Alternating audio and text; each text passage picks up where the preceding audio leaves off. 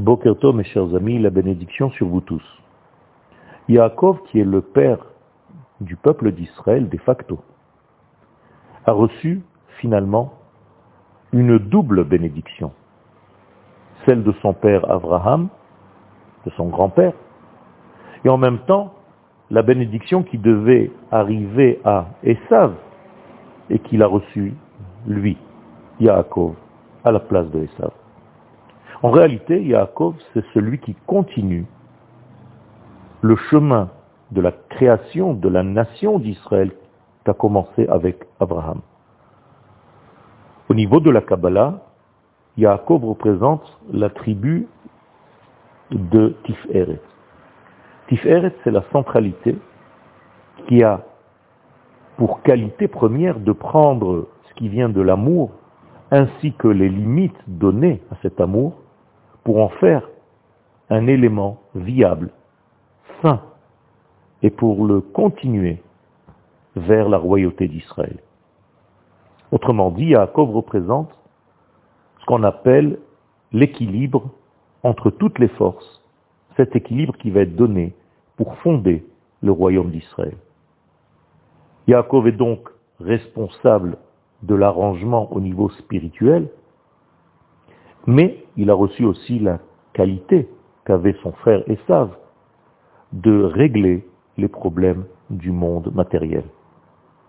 C'est un sadique qui est en réalité capable de jongler entre les éléments de l'esprit et ceux de la matière. Un homme double qui a reçu d'ailleurs une femme double, ou bien plus exactement deux femmes qui vont devenir quatre femmes. Rachel, Bilha et Zilpa. C'est pourquoi cet homme double a aussi deux prénoms. Yaakov d'un côté, et maintenant, lorsqu'il gagne tous ces éléments, il devient Israël.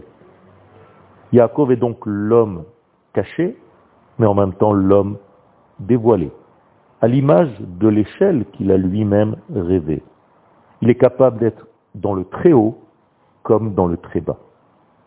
Eh bien, toutes ces qualités vont passer à présent à son fils Yosef. C'est Yosef qui va hériter de toute cette richesse. Il va hériter de la possibilité de construire et d'établir un monde matériel avec tous les arrangements que ce monde nécessite. Et donc, il est considéré par nos sages comme le Satan de Esav car il a la capacité de faire le même travail que Esav, mais dans la sainteté. Yosef est capable de se dresser contre Esav, sans avoir peur de lui, parce qu'il est armé de toutes les qualités qu'avait Esav, mais en même temps de toutes les qualités qu'avait son père Yaakov. À tel point que Rachi nous dit qu'une étincelle, une seule étincelle sortant de Yosef peut brûler complètement l'édifice de Esav. Esav qui représente le monde occidental. Ne l'oubliez pas. Ça veut dire que Yosef, c'est l'homme qui est capable de gérer les éléments de ce monde matériel au niveau politique, au niveau économique, mais en même temps qui reste un tzaddik caché, car extérieurement, on ne voit pas qu'il est tzaddik. C'est d'ailleurs pourquoi les frères veulent le faire sortir de l'équation. Et Yaakov, le papa, connaît ses forces de son fils Yosef.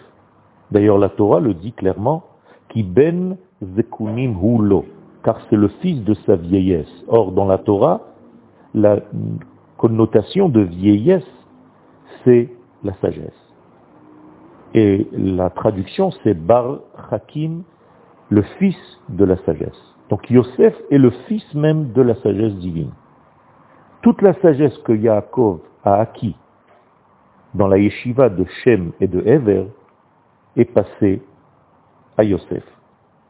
C'est ainsi que le Midrash Rabbah nous dit que la sagesse de Shem et de Ever était une sagesse naturelle de l'homme, une sagesse qui touche à l'humanité tout entière qui est relative à l'humanité tout entière. La sagesse de Shem et de Ever, C'est le fondement même de toutes les lois de la morale humaine.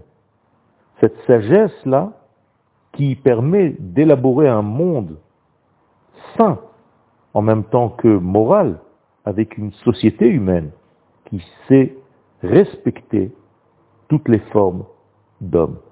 Eh bien, toute cette sagesse-là est passée à présent chez Yosef.